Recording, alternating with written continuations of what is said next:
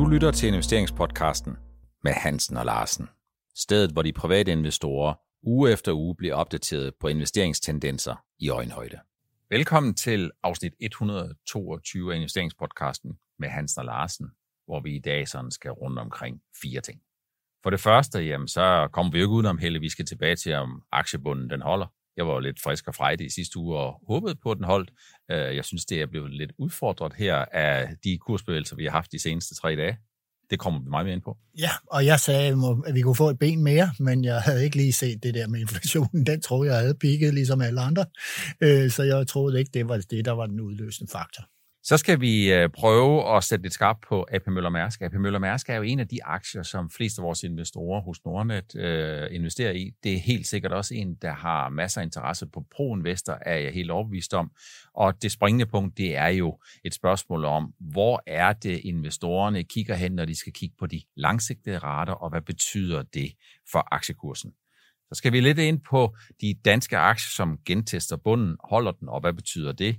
Og øh, så slutter vi af med, om en recession i USA nu ikke kun er en reel mulighed, men i virkeligheden det, som Federal Reserve, den amerikanske centralbank, de planlægger efter. Ikke fordi de som sådan har nogen interesse i at køre den amerikanske økonomi i recession, men fordi det, de gerne vil, det er, at de skal køre inflationen ned, og der er recessionen måske øh, et, et, et, et middel.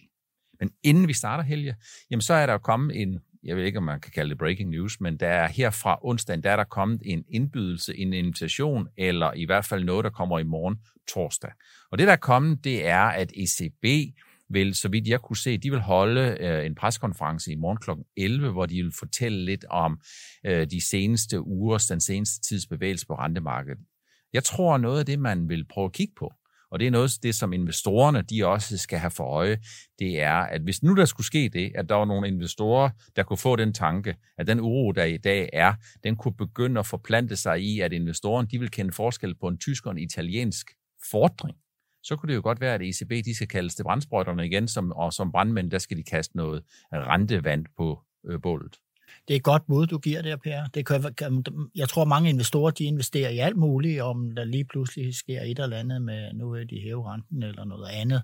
Men det er et godt bud, det der, fordi at der er rigtig mange, der er bekymret for forskel mellem syd og nord i Europa, øh, hvordan øh, økonomierne udvikler sig der, og man kan være alvorligt bange for nu, når renterne skal opad, hvordan det går, har man været, været ude i tider og, og tænkt på det i Italien og, og Spanien og så videre. Og i den henseende, så var tirsdagens kamp mellem Tyskland og øh, Italien 5-2 til Tyskland måske et forvarsel. Hvad tænker du? Heldig? Ja, det kan godt være. Så, tager, så må jeg sige, Ungarn muligt, der er også England, og der går det heller ikke for godt over med de seneste tal, vi fik det over for BNP og så videre.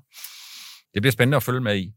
Øhm, vi skal tilbage på sporet, holde aktiebunden 2.0. Aktierne de kommer altså noget hurtigt tilbage, og væsentligt hurtigere tilbage til at teste majbunden, end jeg havde regnet med. Det er jeg bare nødt til at sige. Nasdaq 10% ned på tre dage. Og udløseren den var jo, at vi i fredags, der fik vi nogle inflationstal, som desværre øh, sandsynliggjorde, at vi i hvert fald med sikker, ikke med sikkerhed kan sige, at vi har set inflationstoppen endnu. Og investorerne, jamen de panikker vel lidt, sender de 10-årige renter op i niveau 3,5 i USA, og så får de rentespænd 10 minus 2 til at gå i negativ, som jo er det, der normalt er den her, det her recessionsvarsel.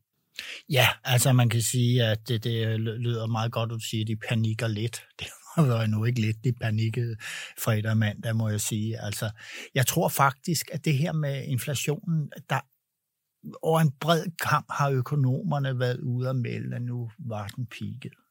Der var så gar en, en, jeg læste, øh, en økonom, der gik ud og sagde, gentag efter mig, inflationen har peaked. Okay. Og, øh, og der vil jeg sige, at øh, når alle regner med det, så ved du godt, hvad der sker på aktiemarkedet, når, når de ting ikke sker. Ja. Så tænker man, buha, man kan ikke tøjle det her, og øh, så steg olieprisen samtidig, ikke? Og så må jeg nok sige, så kom der en kraftig markedsreaktion. Men er det ikke trods alt, Helge, en meget markant reaktion. Og det, når jeg siger det, så er det jo ikke, fordi jeg ikke kan se, at inflationen er en udfordring. Inflationen er en kæmpe udfordring. Øh, men vi ved alle sammen, at eller alle burde vide, at de amerikanske fed skal på en eller anden måde op i niveau 3 eller 3,5 eller et eller andet andet. Det kan ingen være i tvivl om. Så det, som vi egentlig sidder og kigger på, det er egentlig hastigheden, hvor med den kommer derop. Og der kunne jeg godt tænke mig at lave lidt en analogi. Hvis du skal have tændt din ovn, og den skal være 225 grader, så varmer ovnen jo ikke op til 225 grader hurtigere, hvis du sætter din ovn på 275. Det tager nøjagtigt det samme, om du sætter den på 225 eller 275. Og analogien til aktiemarkedet, eller analogien til rentemarkedet, det er, hvis vi ved, at renten skal op i 2,5, 3, 3,25, jamen så bør det sådan set ikke være det, der for alvor gør den store forskel, om det sker i bider af 0,5 eller det sker i bider af 0,75. Jamen, sådan tænker jeg også fuldstændig, øh, men øh, aktiemarkedet, ja, altså det er jo det, reaktionerne er kraftige på aktiemarkedet, især hvis der er rigtig meget nervøsitet i markedet. Så kommer der jo, og så ved du godt, hvis der først begynder at rulle derud af, så løber alle lemmingerne med i alle mulige aktier, og så falder det hele på en gang. Og så gør det jo ikke bedre, at øh, man, der er rigtig mange, der skal ud af kryptovaluta. Ikke? Altså, som og på en eller anden måde er der en korrelation mellem krypto og så, øh, hvordan det går på aktiemarkedet. Og det skal jeg hilse at sige til alle jer, der sidder derude. Det er rigtig meget ked af, at det forholder sig sådan, at vi har så et, sådan en spiller inde i markedet, som på en eller anden måde også kan få aktierne til at reagere.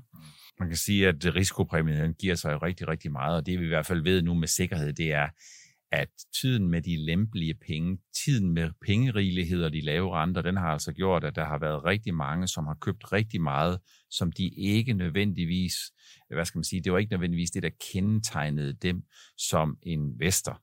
Jeg tror altså, at øh, tingene vil øh, nivellere sig lidt ned igen, lidt ligesom en orkan, der kommer hurtigt og forsvinder hurtigt. Men mens man er i orkanens øje, så kunne man måske få den tanke, at, man, at det tager øh, at der er kortere fra din butik ude i Rødovre-centret og herinde i studiet, hvis man kører 10 km hurtigere, og det er der jo sådan set ikke. Det tager bare lidt, lidt, lidt, lidt mindre tid. Ja, det er sådan, ja, det, men det kommer jo an på, hvor meget vejbart kommunen har i gang den dag. Ikke? Men ja. Øh, ja, sådan er det jo.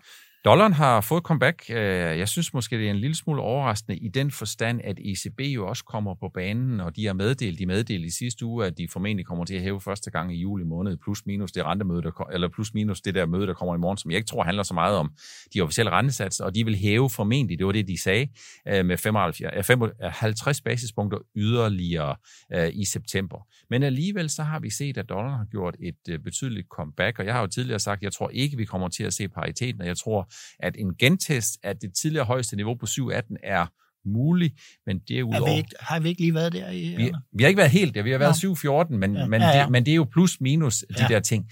Men Helge, det handler vel en lille smule om renteforskelle, men det handler vel meget om risikoaversionen også, er det ikke det? Jo, du kan se, hvad, hvad sker der når, i sådan situationer som den her. Så bliver dollaren lige pludselig sikker havn. Ja. Og det må jeg nok sige, det presser prisen op. Og, og det er der, bare ordet recession, så stiger dollaren. Ikke? Altså, så. Vi kommer tilbage til øh, om cirka 15 minutter til at snakke en lille smule mere om, hvad der er Feds politik og hvad investorerne de skal kigge efter. Men inden vi skal det, jamen så skal vi jo rette fokus lidt mod AP Møller Mærsk. Det er jo, øh, om ikke hele Danmarks aktiedal, det er ingen over, ingen ved siden af Novo Nordisk, men AP Møller Mærsk har jo med sine fremragende øh, resultater og med de meget høje rater, jamen så tiltrækker den sig jo ekstremt opmærksomhed hos investorerne. jeg kigger lidt på, øh, hvad ligger der i indtjeningsforventningerne frem mod 2024.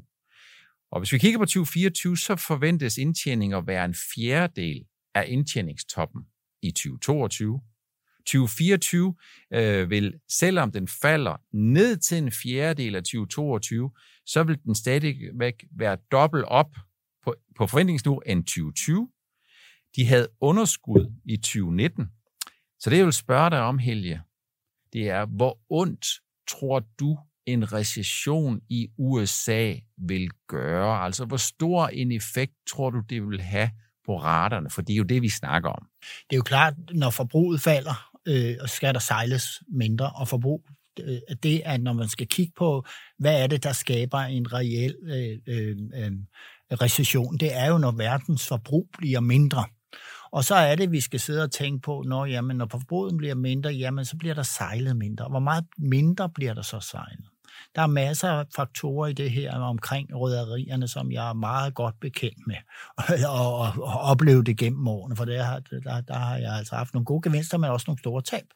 Det, der sker, det er, når man skal prøve at regne en PE-værdi ud, som øh, vi, kan, vi, vi to sådan, øh, har meget fokus på. Normalt, når vi kigger på gode, sunde selskaber, mm. så er det problem med rædderierne. De kan sagtens ligge og svømme ned omkring en eller to i PE-værdi, uanset hvor mange penge de tjener hjem. Ikke? Fordi det er jo sådan cyklisk, at man regner med, at ja, næste år kommer der rigtig mange nye skibe. Og så er det, at vi to kan sidde og sige, okay, stålpriserne er hvor vanvittigt højt oppe, og øh, man kan ikke få for, for, for skibene lempe ud, og det bliver forsinket. Så det er jo et stort gætteri og på raterne fremadrettet. Vi får nu det, der er normalt en højsæson for containerrederierne fra sommeren over, fordi der sejler man måske, eller der sejler man jo vind, vind, efteråret og julevarerne øh, øh, øh frem, frem, til, eller frem til de lande, hvor de nu skal forbruges.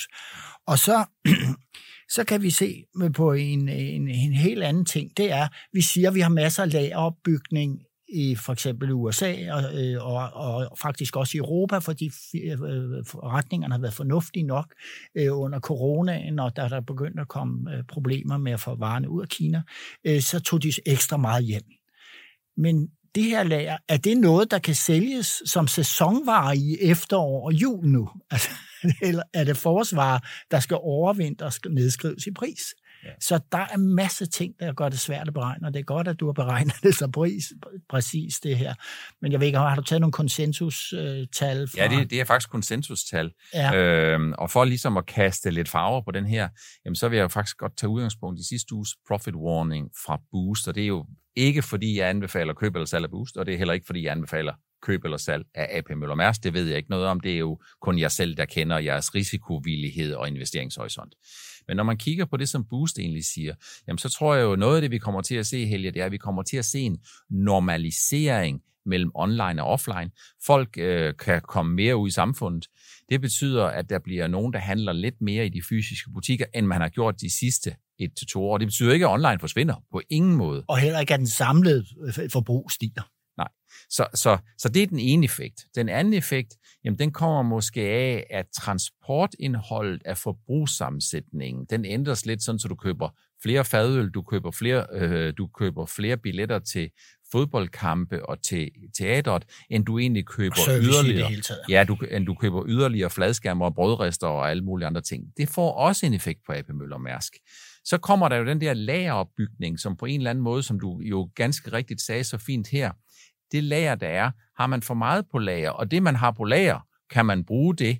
Og så kommer der måske den tredje effekt også, og nemlig, at når vi ser, at renterne de stiger, så betyder det ikke kun noget for forbrugerne, som er lidt under vand af, at priserne stiger, men vi ser også, at stigende renter har en effekt på ejendomspriserne, men det har også måske en effekt på den pengebinding, som detailhandlen de har i deres varelager. Så de skal ikke kun tænke på, om deres varelager er kurant, som, du, øh, som jeg er helt sikker på, at du ved, og mange af de unge, det er ikke sikkert, de ved helt, hvad, hvad, hvad kurant det er, men varelager, om det er kurant, det er, om det er noget, der kan sælges, og om de værdier, det er taget op til, om det er, sådan er meget retvisende. Så der er rigtig mange ting i spil, og jeg tror, øh, det er jo for at fortælle historien om, hvordan investoren de tænker.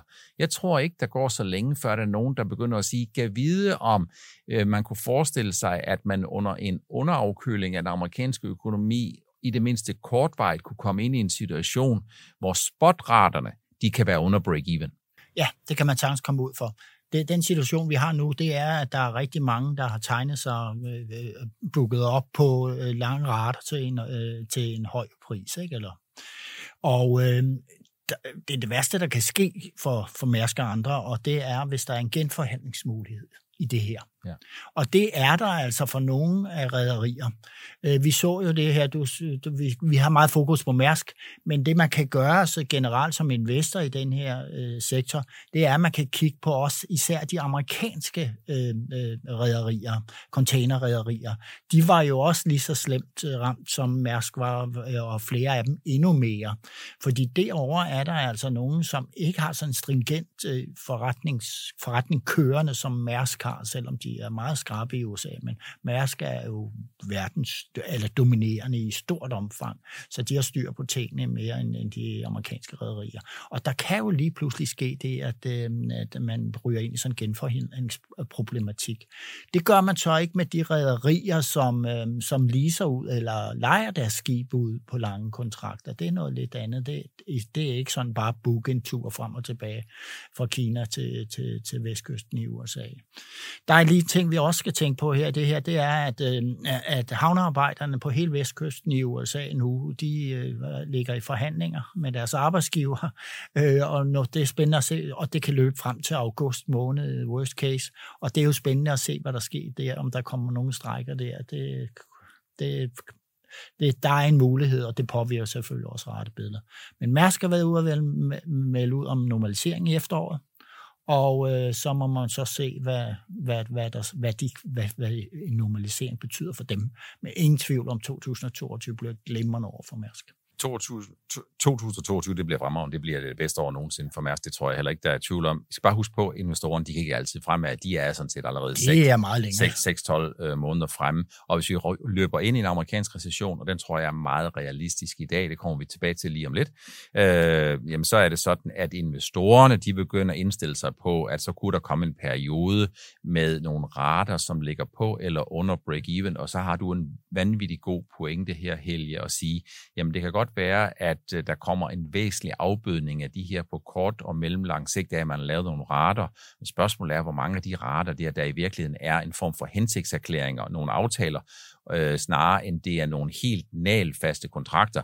For jeg tror, at der er en del i detaljhandlene, som tænker, de rater, hvor, som vi nærmest er blevet sådan lidt tvunget eller truet til at acceptere de seneste år, fordi der simpelthen var mangel på kapacitet, der tror vi, det er payback time. Ja, det er rigtigt.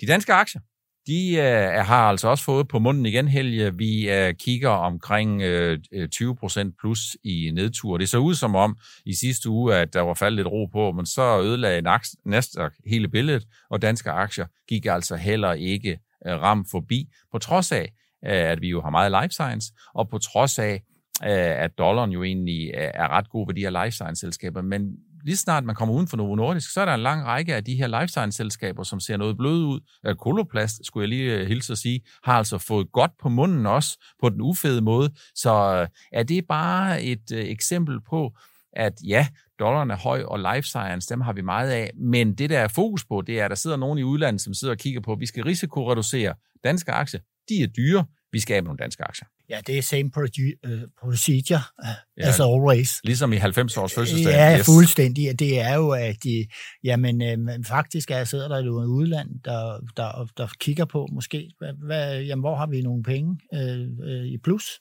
og det kunne være i danske aktier. Så skal man jo så sige, at øh, Koloplast og, og hvad der ellers, Christian Hansen og hvad der ellers er, de er jo meget høj priset, og der er vi igen tilbage på det her PE. Så er der altså nogle investorer, der, ja, så sidder deres robotter det, når ja, der er PE på det, jeg er ud med det, ikke? Øh, den skal længere ned. Og så er der bare Novo tilbage. Og jeg er så heldig, jeg, og det er ikke nogen anbefaling, men jeg har en Novo som en meget sikre havn i alt det her. Men alle de andre, puha, de er ikke spændende. Nej. Så man kan sige, at sandsynligheden for, at der kommer en indtjeningsskubbelse fra Novo, den, den, den, er, den er moderat for Novo. Bare at sige det sådan, dollaren er uh, tons og tårne høj. Det hjælper jo også for Koleplads, som har sit største marked derovre, men alligevel for de tæsk, ikke? Ja, men øh, den er måske knap så investeringsfunderet som Novo Nordisk, og den kan jo ikke tillade sig at hæve det ingen over ingen ved siden af. Nej, det kan man ikke. Er en amerikansk recession, Helge, er det nu i virkeligheden? Kunne man forestille sig, at Federal Reserve, den amerikanske centralbank, de faktisk, selvom de aldrig ville kommunikere det, at det faktisk er det middel, som de tænker at hæve renterne så meget, så man får slu, øh, slået den amerikanske privatforbruger så meget ud af kurs, at man får taget trykket af prisstigningerne. Øh, ja, det kan meget godt tænkes. Altså, det, det er da i hvert fald intentionen, og fordi man, de har jo ikke rigtig noget andet værktøj. Jo, lige det der, de skal stoppe med, med, med altså, de obligationsopkøb og det her. Ikke? Men, men de har ikke andet rigtigt det her renterne, andet end det her med renterne.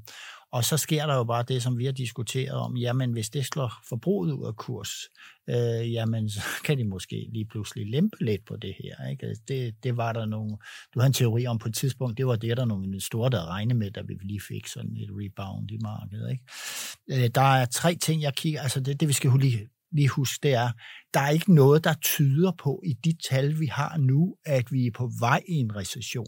Altså virksomhederne går rigtig godt, øh, og øh, forbruget er rigtig godt, og, og sådan, så, så der er ikke noget nu her nu.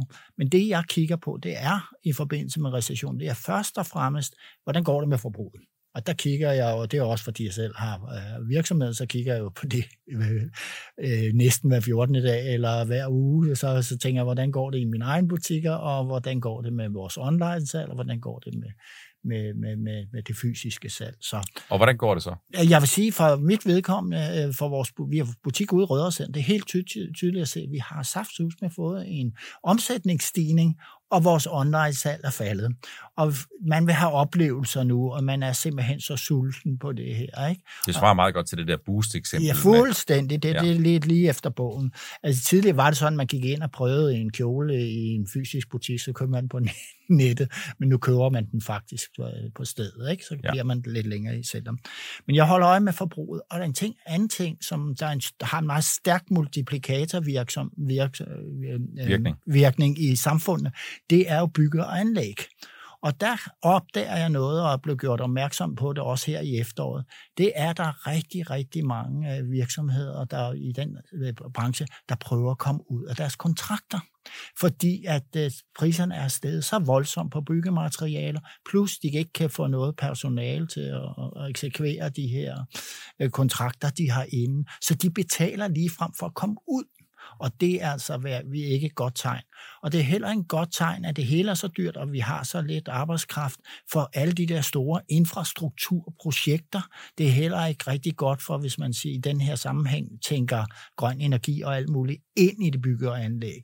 Så det, puha, det, der, der er virkelig faresignal omkring recessionen. Og det sidste ting, jeg tænker på, det er olieprisen øh, er der noget, der sådan ligesom kan tænde og være et eksempel på, at man går i en recession, det er, når olieprisen kommer over 150, 180 og op mod 180 dollar, så mærker man pludselig, så bliver der trådt på bremsen.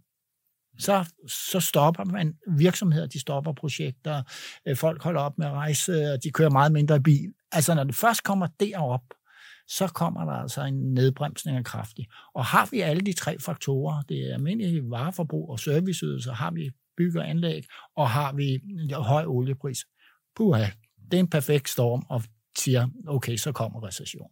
Så hvis vi skal kigge på Helge, så er det jo, øh, jamen forbrugeren, de er jo bare, de er jo bare i topform i den forstand, at øh, der er tårnhøj beskæftigelse. Det er jo ikke kun i Danmark, det er også i USA, det er stort set alle steder. Så kombinationen af tårnhøj beskæftigelse øh, og formentlig efterbrænderen, efter at pengepolitikken blev holdt godt og vel lempelig i en godt og vel lidt længere periode, den giver vel det her scoop, og så kommer der oveni, jamen der kommer jo selvfølgelig Ukraine og Rusland og usikkerheder og forsyningskæder og fødevarer og alle mulige andre ting, men det er ikke krigen i Ukraine, øh, som har skabt de her ting. Forudsætningen for den her perfekte storm, Jamen, det er jo, øh, at der er fuld kapacitetsudnyttelse, og pengepolitikken har været meget lempelig, så øh, folk de skulle skifte deres køkkener ud hver femte år, de skulle have nyt tag på, de skulle have nye vinduer, de skulle fejre gårdspladsen hver uge osv., osv., osv., fordi de skulle beskytte deres pant, de skulle beskytte den værdiudvikling, som var positiv. Ja, man kan jo sige, at hvis man skal gøre det helt øh, sådan fuldstændig simpelt, så at sige, der har været for mange penge i, i, i verden. Og, det, og den måde, kom, den måde korrigeres der, er for mange penge i verden. Den måde korrigeres der jo altid på. Ja, det er, det er, jo, ikke, det er jo ikke noget nyt, Helge, er det det? Det er noget på side 1 i lærebogen, øh, men alligevel så er der jo en masse nye elementer inden for investorerne for første gang nogensinde, altså som du selv ramsede op, krig og øh, oliepris. Og, øh, og en af de ting, der er nyt, det er, at øh, vi ser ikke recessionstendenserne så kraftigt andet end det, jeg lige nævnte før Øh, øh, med de der ting, som jeg selv kigger på, øh, jamen der er nogle af de elementer, i hvert fald inden for bygge og anlæg, sådan noget, der, okay, det her kan være farligt. Så noget af det, Helge, det er også, der er så mange signaler, og det er svært at holde øje med alle de her signaler. Det svarer jo nogenlunde til, at du i stedet for, eller du har haft overgangen fra kun at have Danmarks Radio, så har du 100 kanaler at vælge imellem. Du ved faktisk ikke rigtigt... For meget støj. Det er simpelthen for meget støj, og der er for mange kanaler. Jeg tror sådan set på, at den amerikanske centralbank øh, sådan i det stille tænker, jamen rammer vi en recession kortvarigt, så er det fint. Så er det fint, fordi vi er nødt til simpelthen at tage trykket øh, ud af de her ting, for vi kan ikke, vi kan ikke leve med det her. Nu kommer køresæsonen i, i USA. Til dem, der ikke ved det, så bliver der altså kørt meget, meget bil hen over, hen over sommeren. Ja, er du rigtig klog. Ikke? Og hvis prisen er høj for det, ikke? og alt er stedet derovre, det de signaler, jeg får for, for, for dem, der kender det over, alt er vanvittigt blevet vanvittigt dyrt. Vi tester jo aktiebunden. Øh, spørgsmålet er, om den holder. Jeg håber selvfølgelig, den gør det. Øh, noget af det, som jeg i hvert fald vil øh, gerne give som en personlig oplevelse, det er jo, når jeg har været med i mere end 30 år, så noget af det, som jeg oftest kommer tilbage til, det er jo drivkraft, der hedder mean reversion, som jo er en meget voldsom, stærk drivkraft. Det vil sige, efter en top, så kommer der på aktiemarkedet altid en ny top. Ikke på alle aktier, men på indeksniveau. Men mens at tingene de kører ned, så bliver man jo i tvivl.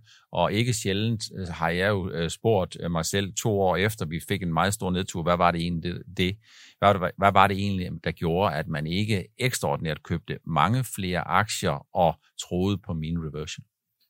Ja, ja, ja det, det er jo vel det der, når der er for mange usikkerheder. Altså, det, jeg, jeg tror, noget af det, som stresser investorerne, og lad, lad det så være det sidste i dag, noget af det, der stresser investorerne, det er jo den gamle succesformel 60-40, altså 60% aktier, 40% obligationer, den har givet 15-17% i negativt afkast, fordi det kan godt være, at du har fået 20-30% globalt øh, kursklø på dine aktier, men oveni så har du så fået 15% nedtur på dine obligationer, og det er jo you can run, but you cannot hide, og i virkeligheden, så tror jeg, det er det, der er den mest triste udvikling i 2022 for de fleste, der gør de fleste, de ligesom siger aldrig mere investering. Ja, det er rigtigt. Jeg tænker aldrig på obligationer. Det har godt nok altid været for kedeligt for mig, men, men det, det har du selvfølgelig inde på din økonomirater der, ikke? Så ja, det er rigtigt. Det lyder, det lyder helt rigtigt, det der. Tina, jeg ved ikke om Tina hun er død, there is no alternative to aktier, men man kan i hvert fald sige, at obligationer øh, er faldet så meget, at det forventede afkast på obligationer for langsigtede investorer begynder at være meget interessant, og en 60-40 har måske, er måske allerede nu meget interessant, øh, samtidig med, at interessen og efterspørgselen efter den, den er historisk lav.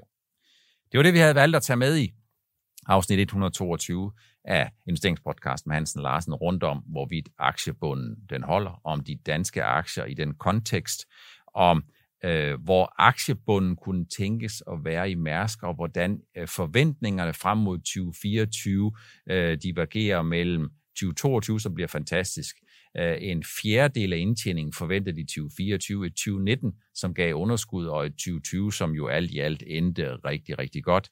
Der er ingen, der ved, om vi kommer ind i en situation, hvor underafkølingen er så markant, at raterne de på øh, meget kort tid kommer under break-even. Det er noget af det, som investorerne forsøger at gætte på.